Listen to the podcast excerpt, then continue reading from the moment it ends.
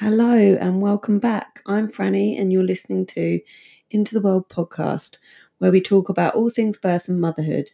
Each week, I speak to a different parent about how their babies came into the world and how the journey unfolded. We share the good, the bad, the ugly, and of course, the funny bits. Because most of all, when things get tough, we all need a laugh. Happy listening. This podcast is kindly brought to you by Rascal and Friends Premium Diapers. Now that Briar Rose is here and I'm in the throes of new motherhood again, with three children and a high proportion of those kids in diapers, my love for the brand has only grown stronger. Rascal and Friends are premium in quality without the premium price tag. They're amazing for sensitive skin. For me and my family, it means that we go through less diapers, have fewer poo explosions, and the kids all look super cute in them. I haven't met a single person yet who's tried them and doesn't love them as much as I do, hence not switching back to other brands. They also do wipes now, which is even better news. They're 99% natural ingredients, they're fragrance free, pH balanced, and they make the perfect combination for kids like mine who have sensitive skin. I dare you to go try them. If you live in Canada, get yourself down to Walmart, or if you're in the UK, you can find them in Tesco's. I promise you won't regret it. Um, there's just nothing better out there. And hopefully, you can't hear the white noise and my newborn squeaking in the background. Either way, that's my life now. Happy listening.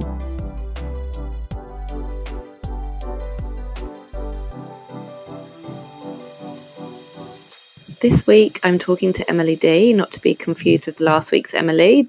Just coincidence that we have Emma, Emma, Emma, Emily, and Emily's three in a row. So, yeah, we had decided to have this conversation because she wanted to share her story, but also she wanted to point out what it's like as a photographer to be privileged enough to take pictures of families who have either lost a baby or are losing a baby or child, and what she's sort of found from being in that situation and sort of how people deal with that and how she sort of honors those families. So that's sort of where this conversation came from.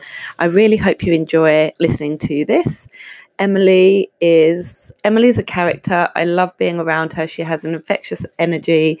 She's taken my photo on a number of occasions and I, the one thing I always have to say and I'm sure I say it in this episode is that she's one very quick and she makes you feel like you're not having your t- photo taken that you're completely yourself while it's happening um, which is i think something that's really hard to do because everybody always thinks that they hate having their photo taken and they're not photogenic but she makes the experience a really calm laid back and pleasurable one and i'm sure it's because of her presence and how how easy it is to be around her anyhow, without further ado, I will let the I'll let the episode progress and happy listening.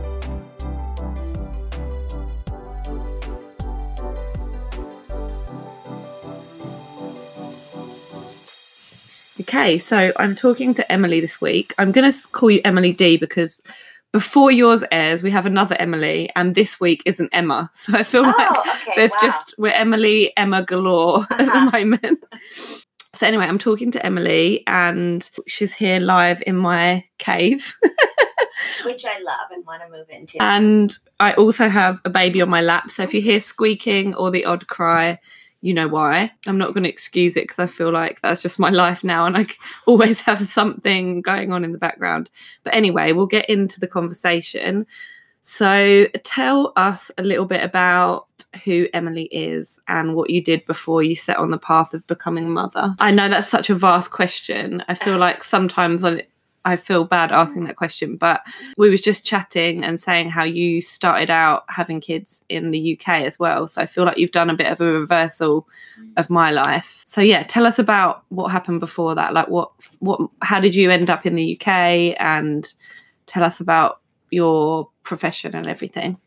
Okay. I was born and raised in the Maritimes, and uh, I moved to Toronto after university. Mm-hmm. And I met my husband when my university roommate, who I lived here with, Mm-hmm. ditched me um, because there was three of us and one of our roommates moved to australia and my other roommate I just assumed we were going to live together. And she was like, Yeah, we're not. I got this really sweet apartment offer at Bay and Bloor. And so on um, the friend who ditched me, who I still love, Katie, she was having a housewarming party. She was having something. And Yeah. my friend lived, Katie lived beside my now husband, Mike. okay. So the friend that I brought to the party, his Mhm. name was Brett, which it doesn't matter what his name is, but he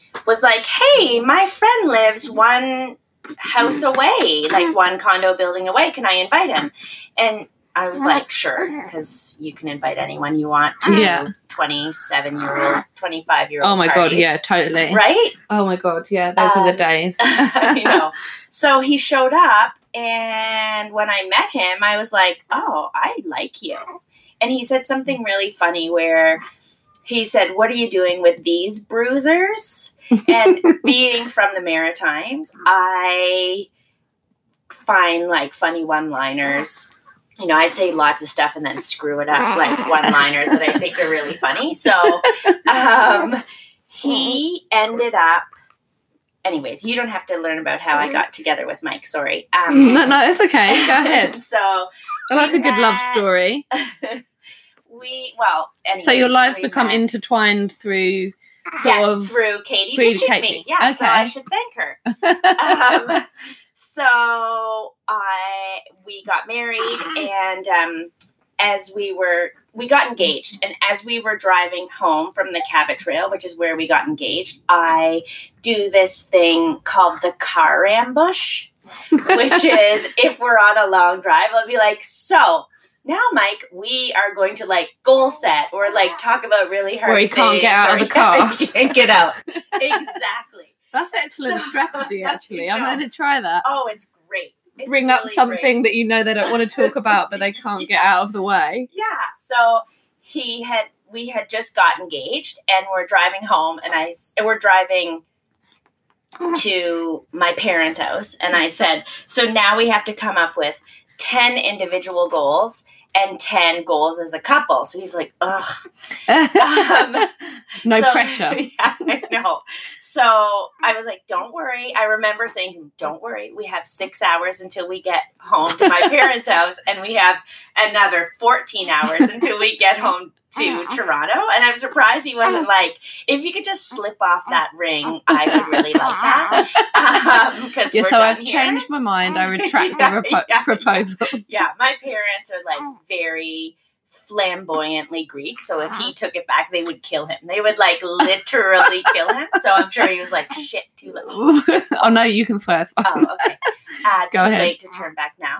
Anyway, so during that goal, we um, talked, he talked about how he wanted to live and work overseas. Okay. So within like a second of us coming home, hmm he got an offer to move to India for six months. Wow. Yeah, like it was like a nanosecond. It's like, you know, those people who are like, my business coach calls it unconscious competence. Like, yeah. and I think it's because he is like male, white, privilege, like just, Okay. oh, of course this is to happen. Anyway, so he like, so he went off to India. Was really good at manifesting. Oh, yeah, like so instant. it's instant. like a genie Yeah. in a bottle. Like I wish we could move abroad. Okay, could done it. I know. How else could he have landed me if he wasn't a master manifester? um, so then a long way to answer how we got to the UK. So we got married. He went on his like work sabbatical to India. to India and he learned a really specific skill, which was after 9 11, he's in banking. Mhm. So I'm not going to go down that road, but he, his job is that globally he knits processes together. Right. So after 9 11, their intellectual capital needed to be, like financial institutions, needed to be spread across the world so it wouldn't just be in one place. right. And so, So he was spread across the world in a way. yeah, Mhm. yeah. So, th- so then we got married, had my daughter Georgia in Canada, and then he in at Mount Sinai in Toronto, and then he again because he's a master manifester got a offer to go to Edinburgh. Right. So we like I laugh that our second is unwelcome but not unloved. So we like said we were going to Scotland Mhm. and I was working at U of T at the time and um and I got pregnant. hmm So it was like, damn it, I got pregnant, I have this baby and we're moving to So how UK. pregnant was you when you moved? uh 6 months. Okay. Right. So wow. my U of T is the best employer. They're amazing. They um, gave me a leave of absence for a year. I was able to roll into my maternity leave and get um, vacation time to until I could move into that. And, and initially, I was just going to quit. Mhm. And my um, anyway, so it worked out really, really well. Um, Excellent. Yeah. So then we had Everett, who we call Evie, in the UK. Okay. Yeah. Um, and I guess you had two pretty different experiences then. So maybe tell us about Georgia first. Like, what was the pregnancy like with her? Like, what were your highs and lows with the pregnancy? So the high was getting rid of them out of my body because I was so sick. Like I the, The whole joke- time, the kind whole of thing. time, the Uh, whole time, like having a conversation with you and not being able to make it out of the room, like needing to vomit into the garbage. oh can. God. it was brutal. And Um, I've, I've I actually I didn't have it as bad at all, but on Bodhi's pregnancy, I felt a very like underlying level of nausea. But what you said about when you the babies came out of you, you almost like felt an instant relief. oh, it was like I've heard that a a lot. over the flu. Wow. It And was brutal. And it's like, oh, this is what being normal feels like. Because mine was just like very underlying by that point. It was just like I feel rough, but I can manage. Um, but yeah, when you go back to normal, you're almost like, ah, Mhm. real life. Or I- even feel that now, like all the aches and pains I had a couple weeks ago. I'm like, yeah, okay, I'm tired or whatever, and I've got a newborn, but um, I'm like myself again. Yeah. Does that make sense? Yes, like, yeah. And not just like sickness wise, but just oh, there's no one else in me. Like it's Yeah, just me. yeah, exactly. It's just me. exactly, Exactly. Yeah. Um. So what? And then what was your high? Oh, so your that was your high getting them out. Yeah. That was my high. That And I'm guessing the low was the whole way through, just vomiting and feeling horrendous. So the low with Georgia was she. We found out about a kidney defect. Oh yes. Um. So that was definitely a really low point. Um. and you found that out at 20 weeks. Yeah. Yeah. And with Evie, he there was no real low. Well, moving to a new country that sucked a little bit being pregnant, but Oh, yeah. um, It's and it's a hard thing to do in that area of your life, I think, because you're uh, sort of stopped if you feel ill, like you were saying, you're kind of stopped doing so many things through being pregnant that like represent who you are. Or at least I found that when I first moved here, I was like, I'm not just a pregnant person, and I don't know. Yeah, like everything I did sort of revolved around being pregnant rather than if you was to move here single and you could like go out and like meet people at a bar or I don't know, join in a bit more, I suppose. oh, Or did you not really experience that? so I didn't experience that because I am an extreme extrovert. Like okay. I would, I will approach. I cannot physically stand beside someone without not talk to introducing myself. Like I just can't. There's rustling out in another room, and I'm like, oh, I wonder who that is. Like I will introduce myself the second I meet them. Oh well good for you. It's probably the perfect scenario. You're the Mhm. perfect person to move abroad because Yeah. I'm like an introvert that's like pushed myself out. Oh, really? Oh yeah, like I feel like as a kid I was always shy and me and my husband probably the same. Um where like you're naturally shy, but I don't want to be necessarily. And I think moving abroad forced me and the jobs I've had have forced me to not be like that. Because you can't like cut someone's hair and ignore them for an Yeah. hour. for Yeah, example, exactly, Or exactly. anything else I've done, including this. Yeah. You can't just not be personable, but there's a lot of me that's still like, oh, I'm too shy to say that. Oh. But um, yeah, like now I don't feel quite the same, but it's not what's natural. So I wouldn't Mhm. feel like I had to speak to someone at the bus stop, but oh, I might yeah. want oh, to. I would have to. And then the minute you open up your mouth, people are like, "Oh, that's different." And my friend um, Hamish, I don't know if it was Hamish or Soror, but one of them said, "Like we don't ask people what our professions are here." And I was like, "What do you mean?" oh, I feel like I would be like, "Hi, I'm Emily.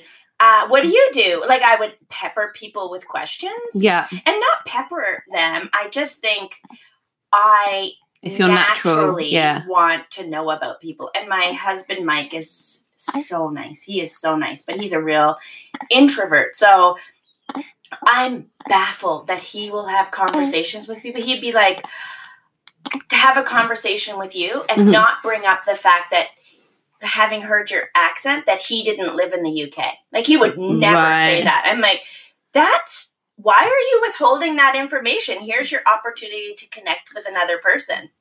yeah. I can I can uh, understand that. My my husband can be a bit like that, where I'm like, oh, he'll go see his friends in England when we travel, and I'd be like, oh, what are they all doing? He'd be like, oh, I don't know. Yeah, yeah. I was like, what did you talk to them about? I, I don't know. I just don't think I asked them anything. I was like, oh, well, that's useless. I wanted all of the gossip. And I've sent like the worst person to go get it.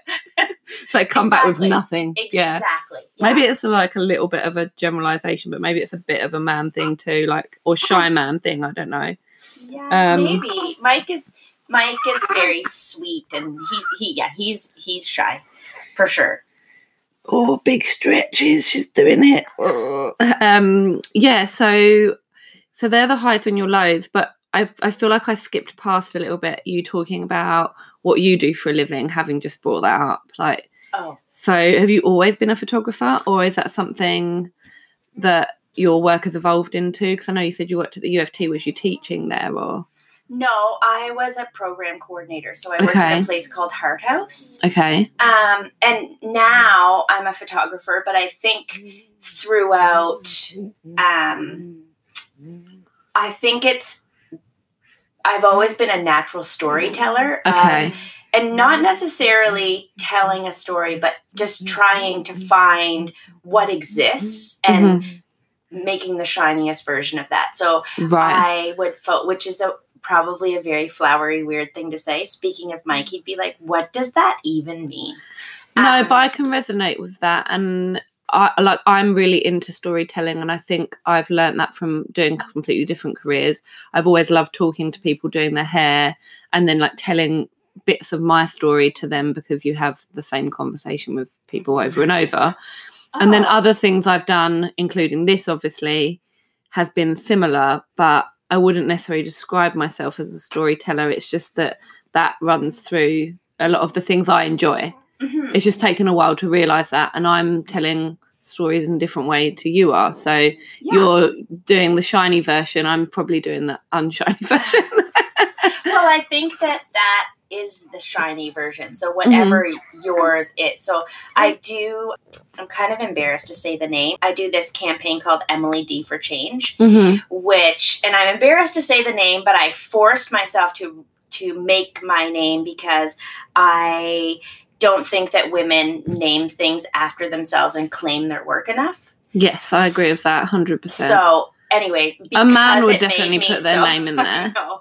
Well, because it made me feel so uncomfortable, I forced myself to do it. yeah And I think throughout my life, I feel as though people have tried to tell my story for me. I think that that oh interesting a real like my parents Mm. are my parents had a hard time being my parents because I was like a total brat where they were very traditional, hardworking Greek immigrants who had this daughter where the priest would come over and I'd be like, So let's talk about God. Like, give me the facts on that. Or, you know, I was naturally really, really curious. Mhm. So I think my like um, So they found it hard to like understand where that came from almost. yeah, and they would try to control it. So Mhm. I was really in inhibited I would talk to whoever. Mhm, I like what they would just be like shocked by me, mhm. you know, stealing alcohol from them, or they're like, "That is not what girls should do. Mhm. That is not like." Sh- you know, you shouldn't be 16 and stealing alcohol from your parents. I feel like we've all been there a bit. Um, my kids won't be though. I've been such an excellent parent. They're not going to do any of that stuff. well, good for you. I, d- I don't think I can say the same about myself. I'm like, I just know the tricks. I think we're going to be okay because I know what I did. So I feel like, Maybe. I don't know, we'll see. Maybe they'll just be able to outsmart us. Every generation will. There'll be like an app for it or something. Oh, yeah, maybe, maybe. Who knows? Yeah. They won't even have to steal it. they'll get it delivered via like some kid Amazon like shoot off thing. Who knows? Oh. That's a Um, scary thought. Anyway, so sorry. I think the, that's okay. I think the whole story thing is when people say like, find your purpose, know this, know. Like I think if you even when taking a simple portrait, if Mhm. you like I'm really good at sitting in someone's discomfort. So if I have anyone from, you know, everybody says I'm so I'm like try to convince me that they're really unphotogenic. Mm-hmm. yeah. I've, And I remember you saying about this before. Yeah. Yes, and I just think it's a matter because I can sit with anyone hmm and I'd rather be sitting with someone than sitting on my own. So I'm like, oh, you're uncomfortable? Great. We'll just sit here and do hard things together. Okay. Um, so, and I really think at the core, everybody reflexively knows what their story is. So, this Emily D for Change campaign that I do is allowing women to tell their own stories hmm and it's you know they write them it's re- you've been a part of it it's Yeah, yeah. really beautiful in terms of um Not writing the caption for them to go with the photo. Yeah. or editing it for them or doing any of those things Letting it be a bit more organic and authentic almost. yeah and what comes out is is always really interesting in terms of um you know when um uh, we found out that Georgia had a kidney issue hmm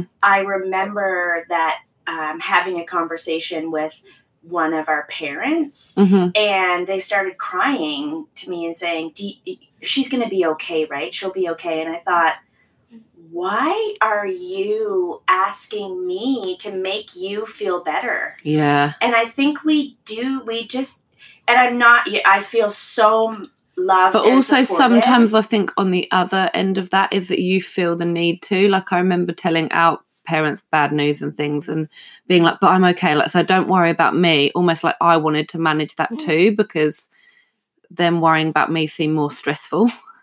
if that makes oh, sense. yeah, that's a that's an interesting perspective. Um, but I guess if they were asking, they weren't asking that, if that makes sense. I just was like preemptively being like, don't worry about me Yeah, yeah, yeah. because that's going to stress me out. Uh huh. Oh. But anyway, that's just my p- Oh, perspective. that's sweet. Um, And so sad that you felt that you had to do that. yeah, it kind of is, I guess. But I don't think because they made me feel like that. I think it's almost like my people pleasing nature to be like, yeah. oh, but yeah, please, Yeah. like, I'm okay, I'm okay, I'm okay. Yeah. Anyway. Slash not at all. Yeah, yeah, yeah. Actually, definitely not. Yeah. Um, sorry, carry on. Um, so you, but you think that sort of takes away from your story then by, I guess, somebody asking you to reassure them. Yeah, well, I just think that we don't have opportunities to tell our story because Mhm. we, I think we are already fully formed, wonderful beings that, you know, when I go and work within a family or if I've talked to, um, uh, sorry, her squeaking I'm is so like distracted it's by like the baby. I just, I just want to like implant myself with an egg right now. Um, fertilized egg, Mike, surprise. yeah. Um, and I, I just think that we, like faff about and we know what our story our, we intrinsically know what our story is and Mhm. my gift is Helping people tell it. not even helping people just Okay. being there while they tell it so asking questions or you know i just photographed someone who hated of course like the and people who are super attractive are the ones who hate being photographed so That's so funny. I'm like, oh yeah, I've never heard that before. That yeah, you- yeah, yeah. Um, yeah, it must be quite annoying. like, no, it's not annoying at all. I find it really funny human behavior. yeah. And this woman said, you know, I didn't even really realize that I was being photographed. Thank you. Because we were just chatting. And you know when someone's like like I'm doing right now, sort of Yeah. nattering on, and you're like, get over it. And like he'll tell a joke and like snap your finger, you know, that I'm snapping my finger. So you take that moment and you take Yeah. that photo where it's like kind of suspending the disbelief of having the camera. I also Yeah. think when you took my photo, which I'll have to share at some point after this airs, just for reference, um, I remember like it taking like no time, and you just being like, "Yep, and we're done." And I was like, "Oh, it was almost like you were waiting for something to start, and actually it was over," Yeah. which was really Yeah. nice. Like as um, I guess feedback of that what you're describing it was it was great because normally you're like okay brace yourself here we go and you, you like tried to pose and you was like yeah don't do that move your arm like blah blah blah and then yeah you was like yep we're done and then had a great photo and it took no time and just felt like oh brilliant like i mean even if it had gone on for longer it was almost like i didn't feel like i was doing it if that makes sense Oh, even you. if That's like really doing nice. it if yeah, is yeah. a thing i don't know Uh-huh. but yeah i would say um, that was my experience having my photo taken with you anyway and i enjoyed one it not taking forever and two not feeling like it was like forced or like not yourself you don't feel yourself in the moment if that makes sense Oh, thank you. That's very nice. oh you're welcome um so sorry going back to the original question so you've sort of become a photographer as your main thing through your storytelling and like the things that have you've realized that you like about that hmm and Yeah. do you mostly do portraits I do portraits, so I do. I spread my time equally between two things. So Mhm. as a photographer, physically clicking the shutter, um, and then I help people make photo books. oh yes. so yes the physical part of that is i saw this at Chris- i saw you talking about this at christmas Oh, and i was like this is such a good idea I remember you saying that you did it with a client. You literally sat with her for like, was it two days or something, and went through all of her photos to put them in books and like delete them because I'm one of those annoying people that has 40,000 Every- photos on my reel and about five printed ones in my home. So here's the thing ah. that I think is pretty mm-hmm. refreshing about the way that was not me. I was gonna say that was- not either of us. Yeah, no, no. We I, might have to uh, give you to grandma in a minute. You're squeaking too much, I think. Let's finish this bottle. She likes it. well, at least we know she had a Uh, good birth there. So I think that we're like, oh, we have forty thousand photos, but really, we only have one story. hmm So, what is that story you're trying to tell? It's not, I think we come from, um, we come from a place of thinking we need to do something with the 40,000 photos, but really we want to just tell one story. hmm And you, for me, our family, I have a annual portrait book for each of my kids that have only portraits of them in it. Nice. Um, and then we have vacation photos. Uh, and I make little books. They're six by six and they're really easy to make. So I have been really liking, before we even look at your photos, we talk about what's the story we want to tell. So for you, Okay, it would probably be about like new beginnings and the story of all of your children. And you would tell that in a very different way, but it would still come from the same place of like, how do you want your kids to feel? right. when they look back on them and I, I'm And really- what are you showing them? Like if you're showing them in yours, like just their portrait of how they've changed or yes, yeah. whatever. Yeah. You need to have like it. Well, I'm reading from that that you need to have like one goal rather than trying to put forty thousand photos in there Yes, and being like, yeah. look at this mess. uh-huh. It's not on my phone now. It's in a book. uh-huh, uh-huh. And I think, you know, lots of people say, well, I just really like digital photos. It's like, well, great, but think about it down the track when technology advances to the point that you can't actually print your photos now. Mhm. So if I tried to plug in my iPhone and print Georgia's photos when she was a baby, it doesn't work. It retracts to its factory settings, so it can't even access those photos. Mhm. So when you think about, oh, I just want them to live digitally, but how is that going to work? You know, when I had my kids, I would go home to St. John, and the first question that we would ask is, do our kids look like us? Mhm. So so what's mm-hmm. going to happen? We're like, oh, everybody, you know, crowd around onto grandma's mm-hmm. iPad or like let's look at my Apple Watch too. yeah, it's true. so I think the only standard has been printing on archival quality mm-hmm. paper. Yeah, and Anyway, also I could talk about this all day. Yeah, and I also think just to touch on that before we go on to something else that um I also have, and I'm sure everyone else is guilty of this. So you take one photo of your family, but you take ten just in case, and like they're all like a different differentiating of the same photo, and they're all usually a bit shit. Yeah. Um, but but why can't you condense that down to the best one, and then you could probably consolidate your forty thousand mm-hmm. photos into like four hundred or something, and they'd be the best one of those, and they're in books or they're organized in some way that you can actually nicely see them yeah, exactly. because that's what I need to do at some point. But anyway, we'll talk about that another time. So that's you, Emily, as a photographer, basically, and all the storytelling things that you do and your photo books.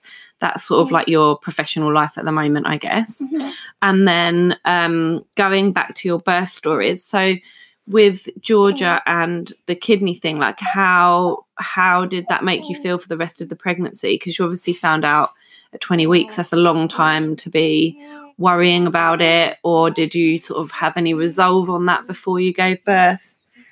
Um, like what was uh, what was uh. they telling you at that point that um mm. I guess what was her diagnosis when when you found out mm. would be my straight question. Okay, so she was born with something called a duplex collecting system. So every body, every I don't normal body, I don't know if I can say that, but a typical body is that you have two kidneys with two poles, like tubes that flush into your bladder. hmm So Georgia had one of her left kidney is shaped as a rattle with two poles coming through it. Right, So the top has no of that rattle has no function right. um, and the pole, so the tube, was going into this sac.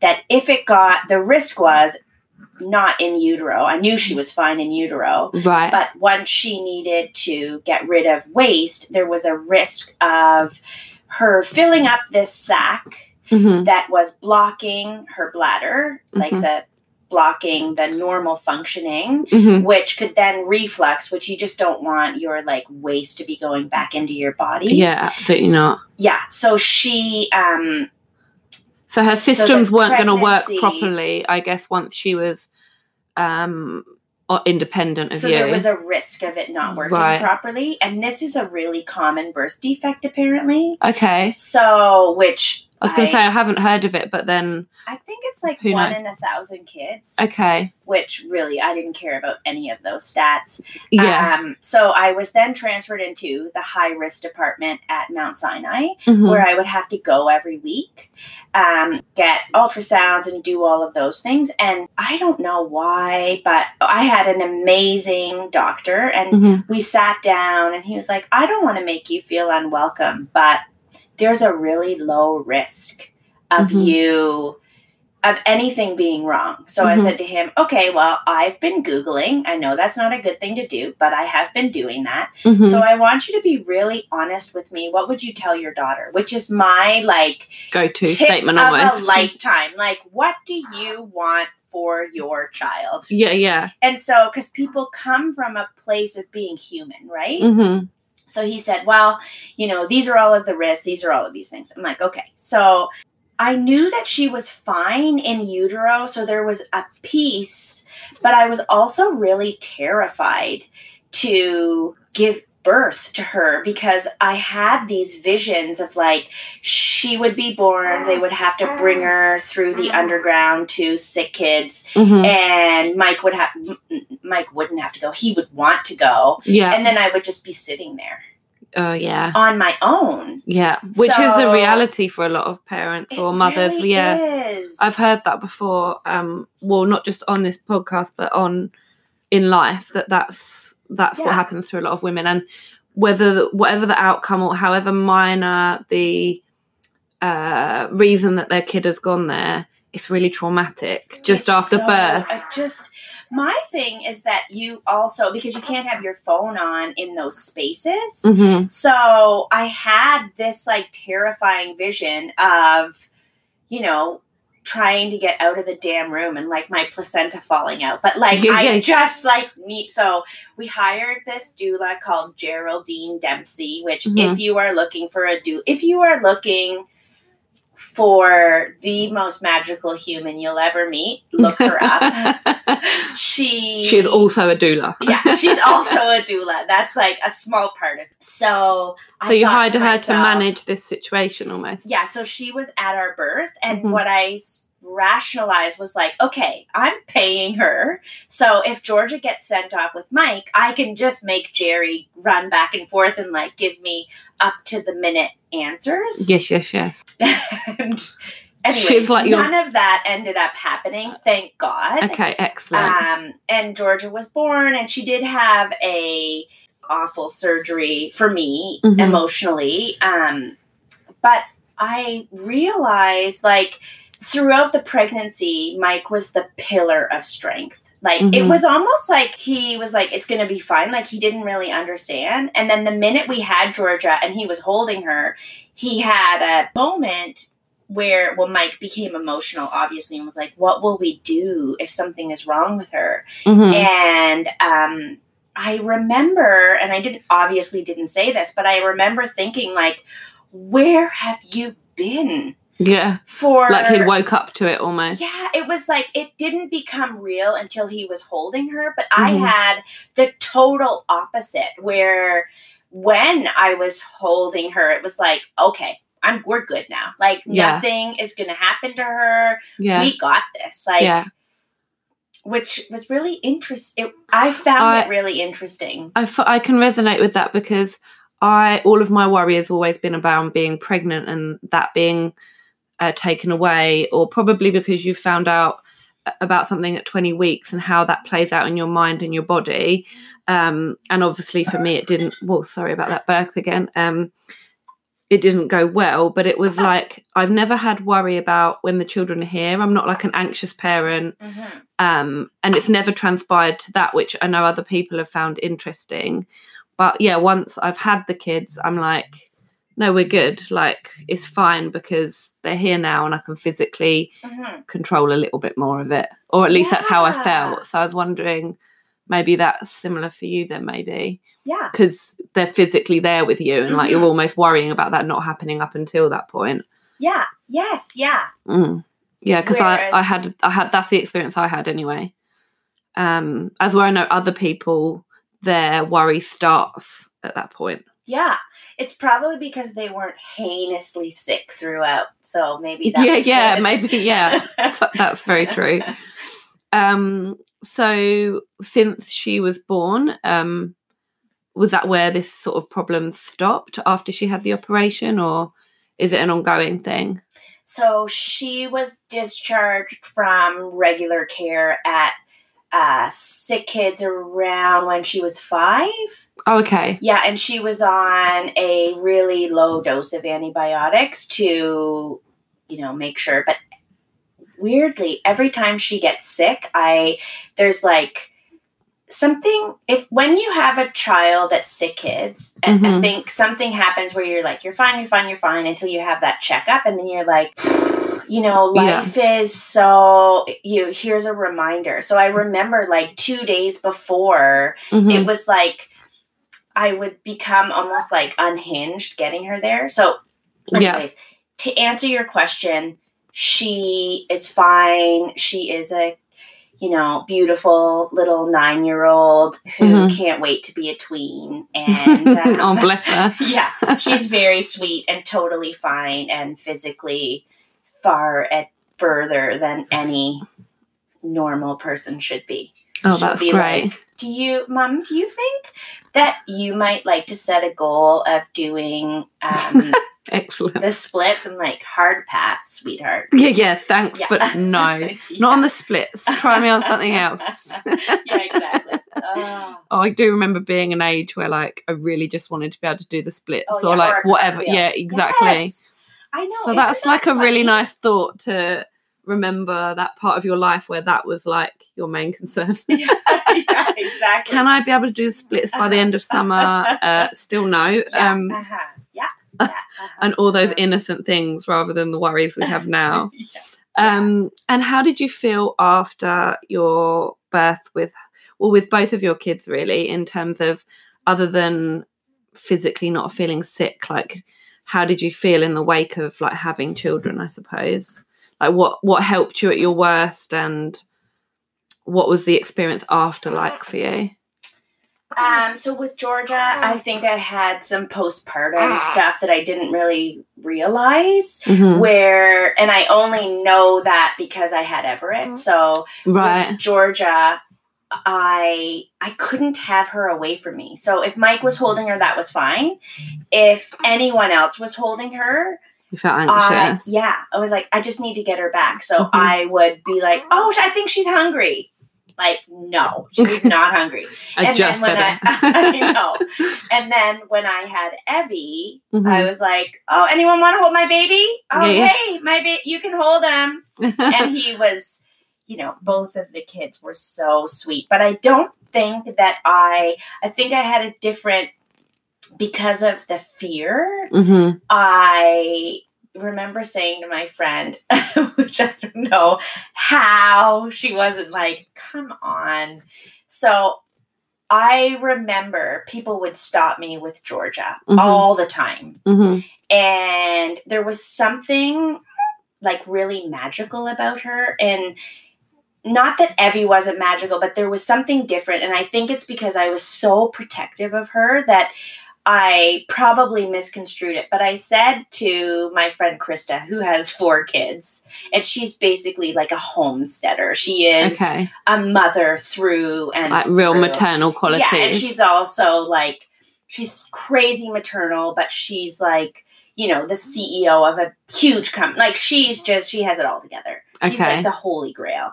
So I said to her, and I think she was on like baby number three and number Mhm. two at this point for sure. She already had her second. And I said to her, Do you think that because Georgia is sick, there's something really magical about her? Like she's extra beautiful? Brilliant. and she was like, um, um, and I'm sure she said something really encouraging because she's amazing. But I was just thinking about like like you know, it's that was this equivalent when of you- a comment when my friend who gained like a hundred pounds with her pregnancy tried saying like, "You can't even tell I'm pregnant from the back." I'm like, "Oh boy." yeah, you definitely Oh boy, no. Yeah, or just no, like a fact is a fact sometimes, but like you're yeah, you're so out of touch of reality almost. Yeah. But it's, it's a nice thought to think though, I think. Mhm. so in terms of your actual births, how did they play out? Like how was the actual birth for you? Was you induced? Did you go into labour naturally? Uh, tell us about Georgia first then. Okay, so Georgia, I woke up and was said to Mike like, "Oh my god, I think I peed my pants." And he was like, "Ew." Neither of us knew anything that was happening. So I went to the hosp. I went to my doctor's appointment, and the doctor was like, "Yeah, you're in labor. Uh, go to Mount Sinai." And so I went to Mount Sinai, and for some reason they induced me as well, probably because I really did just pee my pants, and it wasn't like So that, and know. they and I think on a, a lot of hospitals they you're kind of like on a watch, aren't you? Especially Yeah, if you're 24 hours. yeah, especially if your water's broken. plug. Yeah. Um. So, anyways, I went to the hospital. And you have pitocin, I'm and guessing, had if that's pitocin, which was brutal, and I was really afraid to get an epidural. hmm Not from a I want to be a hero place, but I met this woman when I was younger who lost um Well, the there's risks, isn't her there? leg. Yeah. So she There's a was lot like the risks. worst case scenario. And I was like, hard pass on that one. But my nurse, because Georgia had to be so closely monitored, Mhm. I wasn't allowed to move. So I need to Ah. be I needed to be standing still because I would have the heart rate monitor on. Right. And so I was just like basically marching in place. And then I was in so much pain and it was during so without so I didn't have anything and then I reached a point where you know the transition when you're Oh, like yeah, it's very oh real to me still. yeah but you think it's just pain you don't realize that it's a transition yes. when you're like i can't do this i can't do this this is so hard so And you feel a bit like you might pass out or that you're going to die. yeah And you have no foresight into Uh-huh. realizing that maybe your baby's going to be born Yeah. any second. yeah, like you just have to protect yourself. That's it. Oh, so, So yeah. in that moment, and our nurse was so bad. Like she was um they contacted me because they needed to dismiss her afterwards Oh, wow. to get information. And I didn't really get it then mm. because I was just like I walked into the hospital. I was like, I need to meet this baby. The, she was the least of my concerns. So when she would say something insane, I'd be like, whatever. like was, yeah, yeah. It's not yeah. even on your radar. uh-huh, uh-huh. yeah. So I got the epidural when I was uh-huh. 10 centimeters dilated.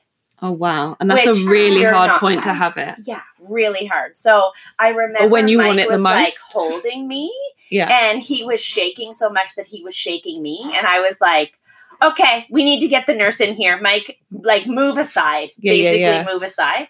So I can remember saying to him as she was coming, keep pressing the button because I couldn't feel it. And Right. and a new nurse had come in at that point, and the new nurse said, Well, you're so far along that it just is not taking. So she was trying to rationally talk to me, and I just looked at Mike and was like, If I hear, like she, as she's talking to me, I'm looking at Mike and saying, If I hear you stop pressing that clicker, you're not allowed to see the baby. like I just was like, Keep pressing it. Probably another sign that she's coming because, like, you turn Yes. into like someone you don't even recognize Uh-huh, uh-huh. anymore. Yeah. They couldn't even put the catheter in.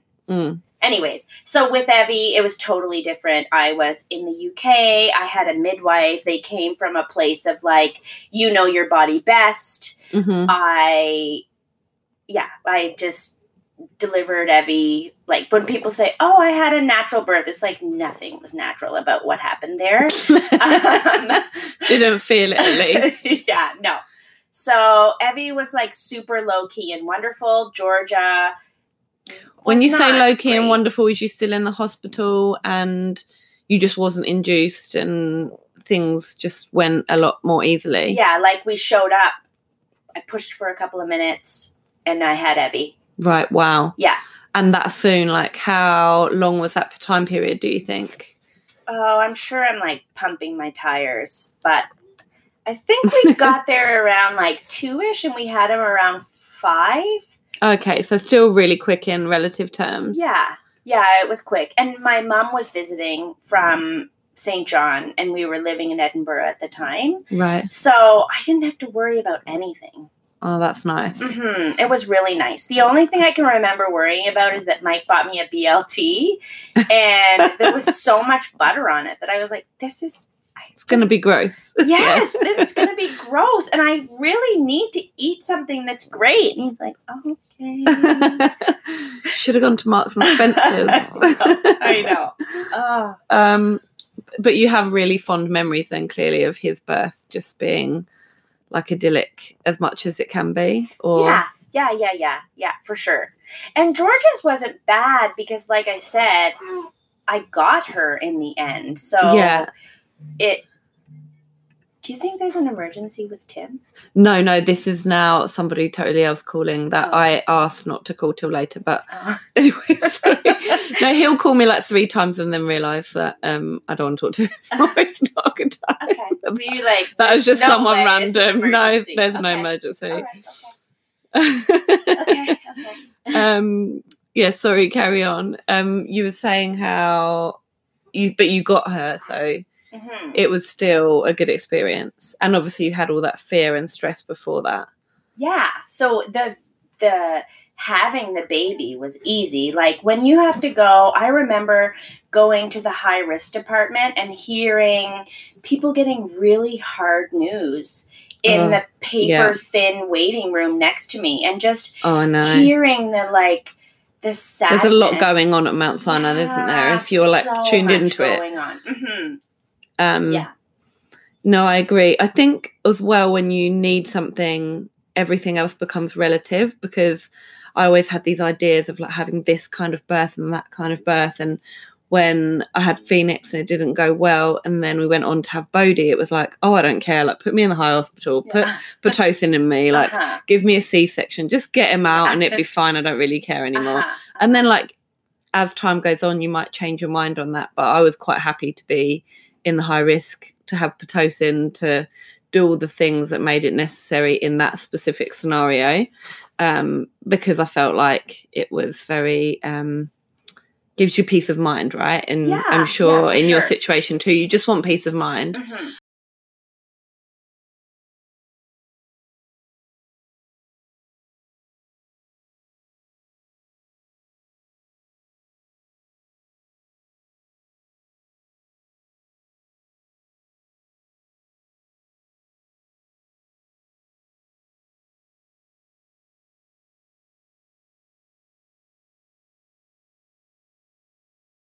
And everything else becomes relative. So, what single thing that somebody did for you um, helped you the most? Like, what helped you in the wake of both of these experiences? So there's a my as I said, my parents are Greek, um, and you. It's like an old fashioned thing, but you somebody is serves the mother for the first 40 days okay. and so and I've by never heard this before. This sounds Yeah, great. So it, it is really great. So my parents are very religious, and Mhm. they the first forty days you're supposed to allow the mother to fully take care of the baby. So my mom was really wow. really amazing. She was like. I'm just here to help you as opposed to wanting to hold the baby all the time. Uh, Which is great advice anyway. Like, that's what you really need, isn't it? Yeah. So Yeah. you are sort of sequestered for 40 days, which I wasn't. Mhm. Um, because I was like, I'm going to my friend's house. Bye. He's like, You're not supposed to take the baby out. I'm like, we're good. Um But you could carry on cleaning the house while I'm out if you like. yeah. And she would change our sheets like every second day. And I mean like put the sheets out on the line, have them air dried and put them back on the bed. Oh, And wow. It was amazing. Like that, she did a hundred things, a million things. Because I, that's something that you really remember. yeah. So it was that one thing. Yeah, I think Mike would remember that too. Yeah, I hmm. feel like that's a really luxurious thing to do as well. Like, if you just come into tons of money and someone was like, "What could you do?" You'd be like, "Change my sheets every day." Yeah. Uh huh. Uh-huh. I feel like that's something that would just be so nice. Yeah. I love getting into fresh sheets. uh huh. Me um, too. Me too. Um, so yeah, every day though, that's incredible. I feel like, like- once a week feels luxurious at the Uh-huh. moment. Yeah. Yeah. Um, but that's such a nice like tradition to have, like religious or not. I feel like I'm getting a little bit of that at the moment because I'm only three weeks postpartum and I have my in-laws here, so they're doing a lot of the things that I would normally do if I wasn't with a newborn. I Mhm. think I can hear my mother-in-law potting around doing my washing at the moment. Amazing. um, amazing. but yeah, for 40 days, wow, that's that's really lovely. oh, it's great. Um, I think, I mean, I'm definitely not having any more children, but I feel like that's something that people should really think about more because you never get that time afterwards. I think about this a lot that, like, once you start doing a lot of things, you never go back and, like, sit with your newborn in bed again. yeah. do you know what I mean? And when you have more kids, it's a different experience. Oh, yeah. I'm trying to, like, milk everything I can at the moment because I have help and because you can never go back to the one kid. That's all that matters. It's like, oh, I can cuddle you, but then I have to go do pick up and don't forget to go pick this one up from there and oh the other one needs a nap and well yeah there's just a lot of logistical things going on that Mhm. That I look back on and think, oh, I remember when we had one kid and we just would wander around with no, no care in the world? Or I'd say to someone, do you want to meet me at like five? And now Oh, someone yeah. asked to meet me at five, I'd be like, are you mad? I know. it's I nearly know. bedtime. That doesn't change. That doesn't change. Even now, I sent my, um, I sent Mike a note and was like, "Can I meet my friend at seven o'clock?" Because, because the reality is that like Georgia needs to pick, be picked up from dance. Mhm, Evie needs to be picked up from here. Cabot needs, or because we have a dog, mhm. needs to go for a walk, or like, and the ramifications of which are like Cabot's going to eat the couch, and the kids, someone's going to call CAS on the kids for not picking them up. Like, yeah. no, I can't do anything leisurely during that time. Oh no! After like even three thirty, where you got to start thinking about going somewhere, you can't really do anything with like Mhm. um a carefree attitude. I suppose is the right way of putting it. Um, and if you had a bit of advice you could give yourself pre kids, what would that be? I feel like you're looking at me like what? I don't know. What did I say? You said stop waiting or being afraid. Kids are the best. Oh, that's right. Yeah, I wouldn't. Was I, it like a scary thing to imagine having yourself with kids? Then I'm guessing. Well, I was just like, well, I should do this and I should do that, and but really, like the minute you have a kid, you're like, this is amazing. And when am I going to get grandchildren? Yeah. now like both of my kids are going to be you know these great curious citizens of the world who want to get freaking advanced degrees and they're not going to have kids until they're like 30 something like mike and i Yeah, I know. And that's just like the way of the world now, isn't it? Like everyone wants to achieve so much before that, yeah, you could just miss out on it entirely. I do think about that sometimes. Yeah. But whereas safety I- in numbers, I'm like, there's three of them. One of them might have a child at like 20 Yeah, or 15 or something by accident. don't say that 15 oh my god You never um, know. yeah i i when i had i know that lots of people are like oh you know when you have a mom you're this like something really creative and uninhibited even more uninhibited than i was before existed happened when i had my kids it was like this new permission to dream and be and yeah. seeing the world through them where it's like if if i'm having a hard actually a business coach said to me um i will shout her out because i love her hannah Khan said hmm what would you she asked me a really hard question. Hmm and she said what would you tell georgia to do in this instance and it was a matter of me like caring what someone thought or no i was accepting like bad behavior from someone hmm and she said, "Well, what would you? How would you expect Georgia be, to be treated in this way?" And I was like, "So it is allows you to be laser sharp, whereas And also, I think sometimes it's easy to be like, you never want your kids to think they aren't capable of something, or yeah, because they are capable of everything. yeah, but then you don't tell yourself the same story often, Yeah. which is sad. Mhm. Well, I think just as adults, we've had more life experience to know that things don't always work, work out, but there's no reason why it can't necessarily too. So I think it's, and also so many women seem to like go into business, change up what they're doing, like after Mhm. having kids. It's Yeah. almost like a, a transformation, or I know. I, I, don't know. it I can't. permission to dream. Yeah, because they they say now like you have like you have your puberty, you have like motherhood, you have all these like transitions as a woman, and I think it was one of those for me where I was like, oh fuck it, like life's too short, like we've got to just like get on with it if you want to do it. Like what we wait, what are you waiting for almost? Yeah. Yeah. Um. So yeah, that's so. I guess that's what you'd want to tell yourself then, I suppose, to go back and Yeah. oh, to go back with that attitude would be so nice, wouldn't it? Mhm. It's like when your parents say to you, "Oh, just wait till you're my age, and you'll think this," and you're like, "Oh, shut up!" And then you get to like that age, and you're like, "Oh, god damn it, why wasn't I listening?" so annoying. Oh, and we'll all repeat the same cycles because it's just the way of the world, but it is annoying. yeah. so, my favourite question, and I absolutely loved your answer for this, if you had a day without kids, where would you do? Where would you go? What would you do? Like, how would you spend your time? I feel like so much of what you wrote resonated with what I did when I got here. Oh, I bet.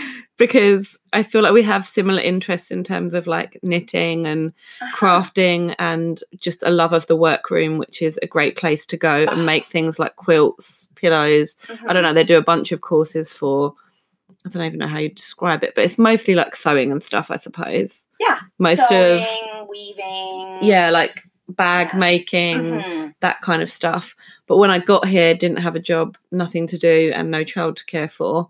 I basically did all the things that you're listing on what you would do on a free day. Oh, well, this happened to me. So, um, a few weeks Mm-hmm. ago, there was a really big storm, and my kids were up north with my in laws. Mhm. And so, I, Mike and I had dinner the night before. We woke up in the morning and Mhm. had a really nice breakfast.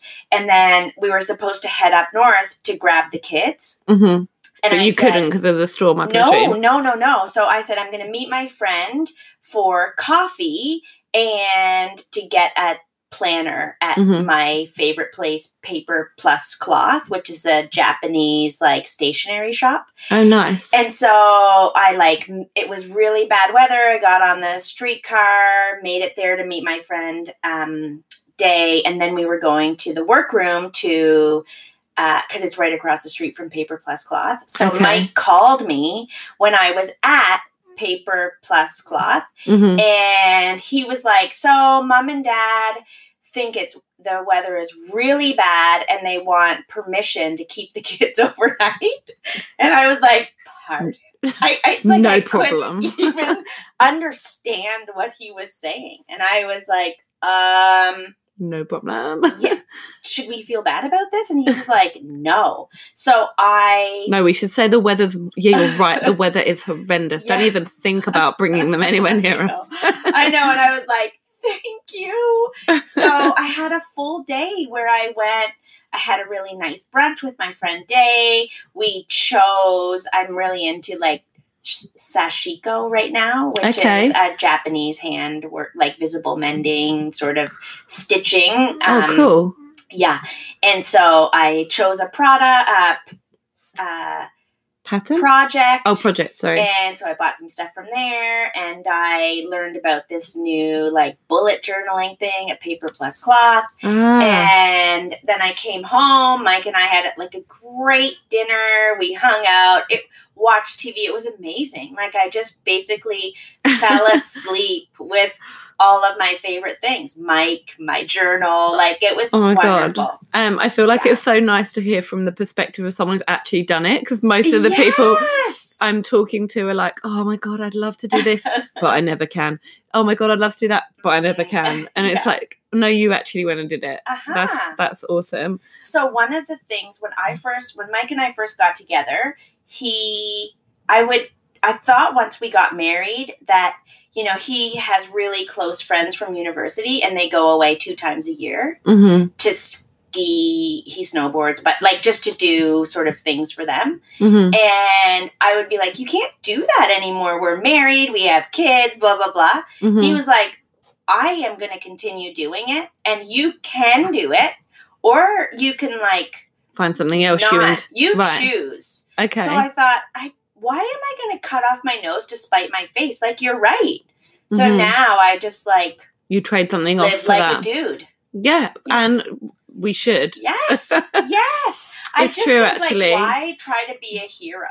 And also, I think sometimes, like, it's very easy. Like, my example of that would be um, my husband's about to go on a stag do for one of his friends who still lives in the UK, um, or bachelor party, however you want to describe it. Uh-huh. And, you know, my first instinct was to be like, no, you can't go, like, and spend all of our disposable income in 10 minutes. Uh-huh. um that's not fair but i was like yeah okay and then i want to go to maybe vegas or something before the end of the year and he Yeah. was like all right and i was like yeah because you can't say one without the other yes. And I might not go to vegas but i'm going to do something You should. and i'm going to do it after once i've worked out how much money he's spent so i can feel not guilty about spending the same well, I think Or again, whatever, you know. say, what do you want for your daughter, what would Mhm. you tell her? Because right now you're Mm. in like the eye of the storm. I don't know if that's a saying, Yeah, but and I get the sentiment. yeah, you're just, it is. I remember Georgia's doctor at the checkup said to me, How are, right after she was born, she said, How are you doing? Mhm. And they're like, you know, fishing to see if you have, Postpartum, or you're anxious, or you've got the Yeah. baby blues, or yeah. all of the above. and I, and I said to her, I have, I feel as though I have come alive. I am so happy and content Mhm. and I just can't. Bel- I don't know what I did to deserve Mhm. This in my life. Yeah, no, I can I can understand that. I feel like that at the moment. I feel like right, we're done having kids, but I'm very content in Yes. where we're at as well. hmm Um, So tired, she but ended still. up saying a year later, she said, "You know, I remember you saying that," and she said, "Now I want you to." I challenge you to do something for yourself. She's an Mhm. amazing doctor. We no longer have her, but um, so I think that within all of us, we need to not, you know, we talk about like self care oh no. as this like some there it ebbs and flows but meeting your basic needs are Mm-hmm. something that you that is a real privilege that you should take like Mhm. even breathing hmm deeply like i used to smoke a lot and Oh, wow. when i quit someone said to the person i was at like this weird seedy um, workshop by the airport which is a totally different story for another time but he said the reason why you smoke is probably two things one you want to connect with people which like hello yeah, go chat. I was going to say, go chat, have a cigarette. yes, just chat. And then the second is because you don't take deep breaths during the day. So now I my watch goes off. Oh, I- where, oh, mine's the same. Go take a breath. yeah. Breathe. Yes. and I think, you know, Although I'm usually like, no, no, no, go away. Just tell me the time. See if I got a text. So I probably you should take. just breathe. Uh, yeah. once. Just breathe in. Maybe I'm. um yeah, I'm gonna remember that next time it goes off. Excellent. Um, I also really wanted to talk to you about. I know um, we spoke about this offline before um, we connected for this conversation, and I don't know exactly how to ask you the right question to get all of the information you was trying to tell me out. But um, I know that you have had the privilege of ph- photographing families and babies and children at the end of their life, I guess, and documenting that. And you wanted to talk, or we both wanted to talk about what you'd learn about sort of grief in that scenario and being able to celebrate the woman and the family and everything that they're experiencing. And I loved what you said about you never say loss of a child because mothers don't lose children. They have, I think you described it as having them snatched away from them because yeah, I don't know, it really resonated with me. Although I have used I use the term loss a lot, that it really made me change how I thought about that process really, because it's true. You don't lose children. You Mhm. just you have no choice but to live through them not physically being with you. And I think a lot of the time people often say, Oh, you're brave or you're this or you're that. But I think no one is any of those things because you have no choice Mhm. you didn't go oh it's okay i'm strong i can do it like nobody wants to be that person and you have no choice but to carry on regardless afterwards but anyway i'll let you talk about your experience from doing those things and how that's been for you i suppose because you were saying earlier about bearing witness which i think is really important Oh yeah. So um my very dear friend, which maybe in the show notes you can link to her son's fund. Okay, um, yeah. If anyone feels the need to um donate to Caleb's sweet memory. They Mhm. have um, something at Sick Kids for him. Mhm. I don't really want to get into details, but you're, Mhm. as you said, I Mhm.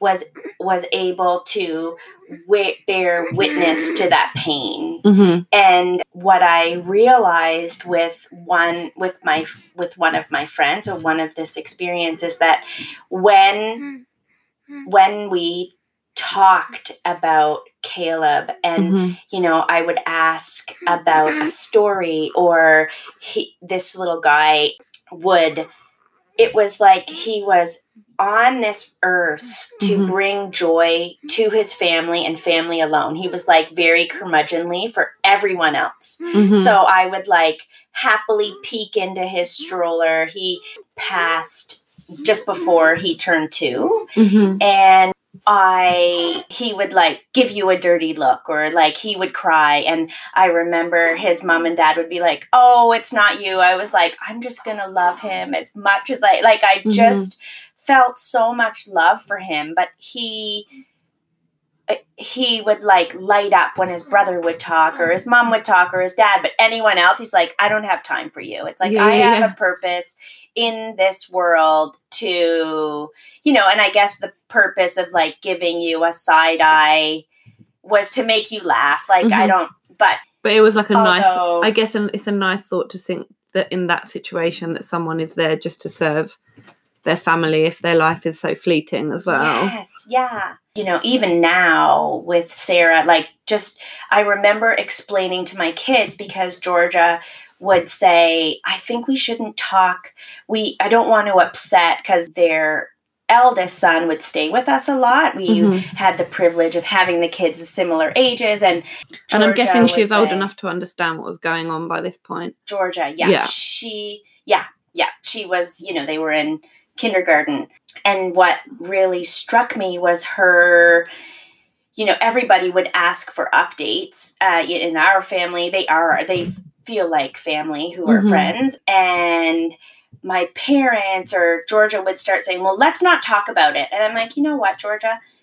It would be doing the world a disservice to not talk about and Mhm. share and allow and allow my friend to maybe we should cut out her name i don't know Mhm. if she would um That's fine. okay so to allow because that you know like any child is such a joy and i think um People forget that often. people forget that whereas i have i did this project where i had women talk about their experiences Mhm. and you know a lot some of my client you know if i i had the privilege one time of photographing um, a baby in hospice and i think we forget or because it is so challenging you want to shield people from remembering that Mhm. but But that's all the person actually wants to do is remember all they want to do because this is you know the, in the same way that i talk about george as like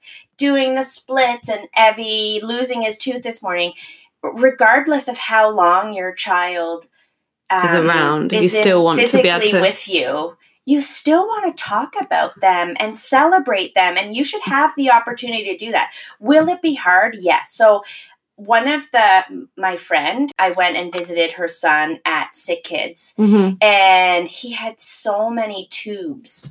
I remember there was just so many tubes and it was really like scary for me to see like it was heartbreaking and I started crying and I said I was trying to hide it. And you know when you're trying to hide like a guttural cry of Oh like God. it is so Yeah. painful. And so my friend turned around and she's so gracious. She was like, Congratulations, you're not a monster. Mhm. And it was just one of those moments where we st- like collapsed into laughter. And it was, I was like, I'm sorry, I'm just so. Well, it's okay to feel pain from someone else's pain as well, I Yes, think. Even if they're not showing it at that moment, it's not to say that they don't feel it. They're just not showing it at that exact yeah, moment. it's like they, they probably need a break from one it. second away from it. And, Mhm. and I, I just think we, it takes to Well, it connects you as a hum- human to be like, that would make me feel shit too. Like, yeah. Oh, and you should feel shit. And I think that people often mistake not wanting to bring it up or not wanting to hurt someone's feelings as a silence is needed to do that when actually you can. It's not like you're making them forget by not saying something. no, um, and, and they don't want to forget. That was Mhm. still the happiest, most joy. Like to be able to hold your baby is Mm-hmm. the regardless of what state they are in, Mhm. although heartbreaking, but just to be able to bear witness to human life that you've grown, like what you should and be to remember to them after the it. fact as well. Yeah. I actually listened to or watched, sorry, um, uh, and I'll link this in the show notes as well. A comedian um, who does TED talks, um, and she lost her husband and had some other tragic things happen to her, and she likens this sort of scenario as like me telling you to say, "Oh, Georgia's had ten birthdays. Don't celebrate anymore. We're like kind of sick of it." and that she makes this whole joke about that where she's like why should we have to apply that mentality to people who've lost something oh right yeah yeah yeah but like enough now like Mhm. it's a bit You're no annoying longer like feeling yeah pain. It's like because she yeah because her I, with all due respect, if my child is with me, Mhm. I can help them with that pain. Like I, Mhm. it just makes me so angry, and I Mhm. think we don't have the rule book around.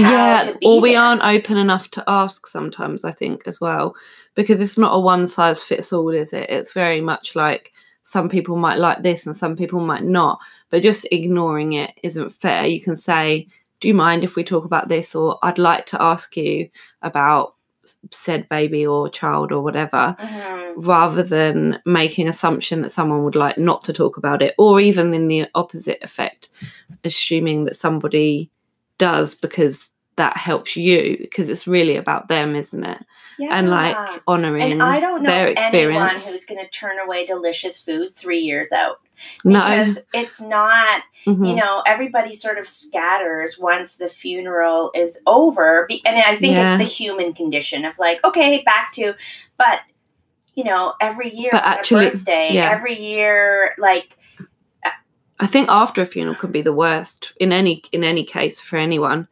because you are expected to in quotes go back to normal. But actually then you're kind of left in this period of what where does what does my life look like now? I've got over these milestones and Mhm. now what? And like how do you continue basically? Mhm, not like move on or anything else but just continue what's your normal life going to be like now. Mhm. um so yeah i think and the same goes for motherhood i think.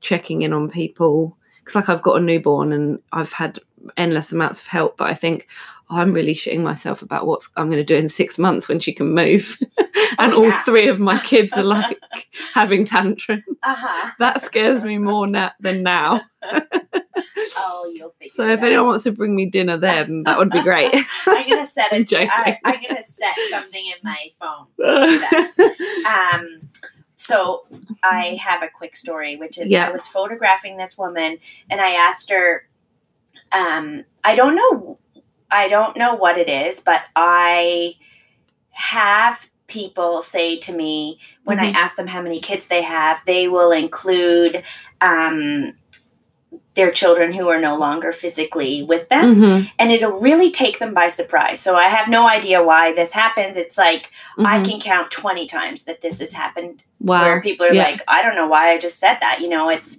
so I was photographing this woman and she had she has four kids Mhm. and um, so I was asking them about and she was super awkward of being photographed and she Mhm. needed to she had won this award at work and needed me to give her a head get a headshot.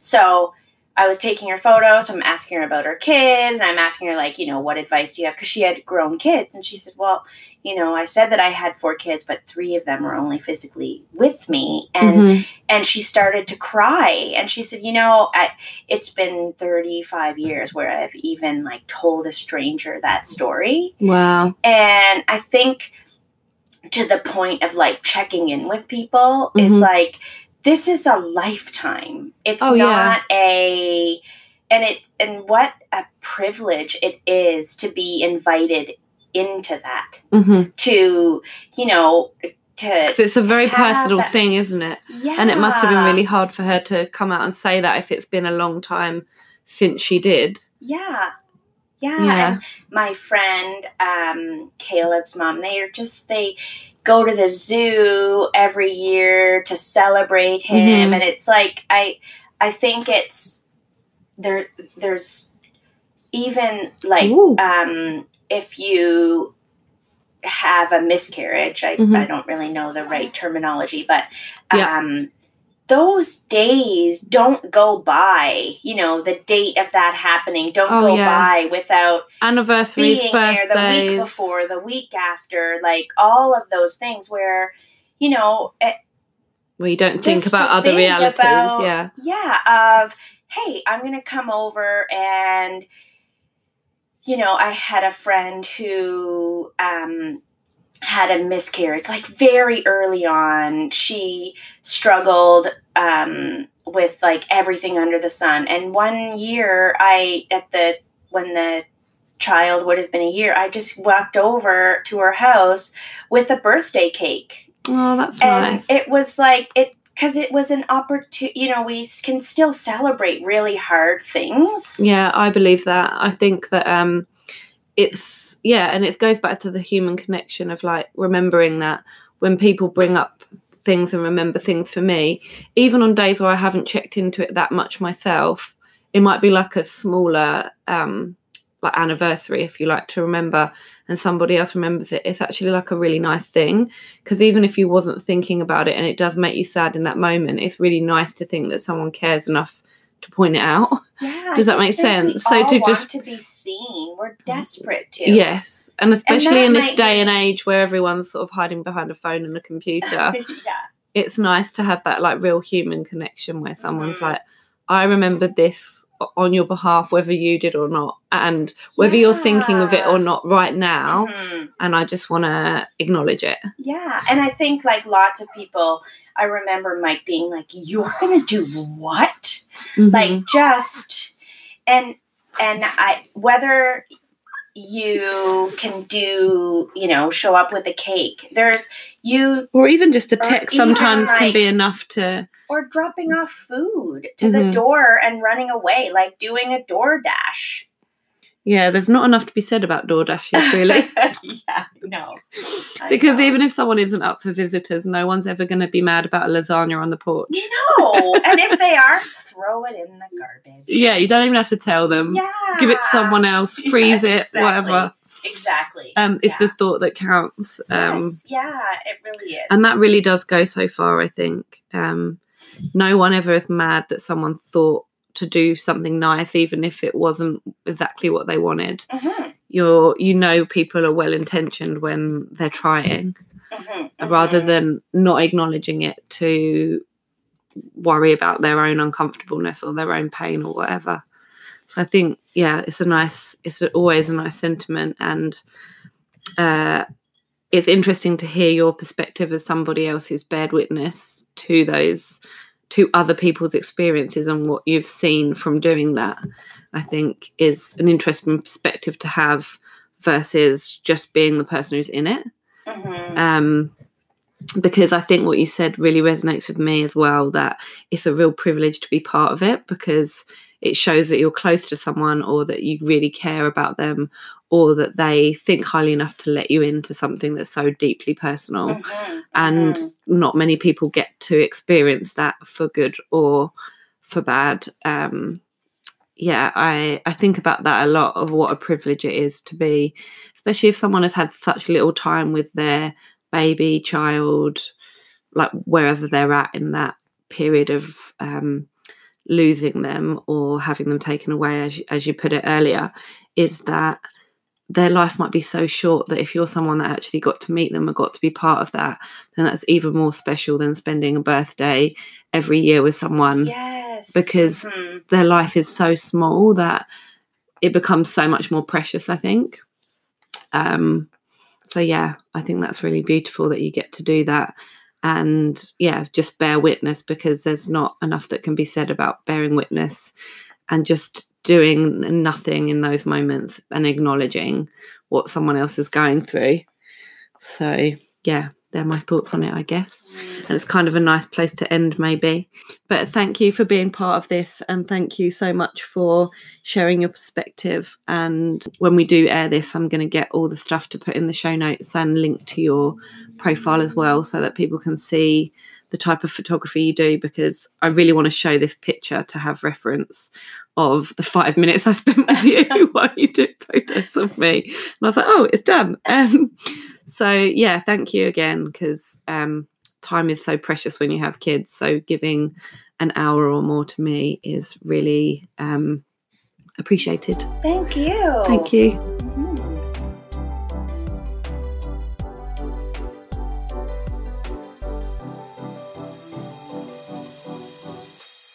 Thank you so much for taking the time to listen to this podcast. It means a lot to me and all the guests involved because bearing your soul and opening your heart to tell your birth story is sometimes a really difficult thing.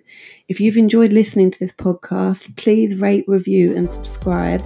And also enter this week's giveaway to a chance to win something fab just for yourself. Thanks for listening and allowing the guests of the podcast to have their voice and their story heard. Forever grateful, Franny.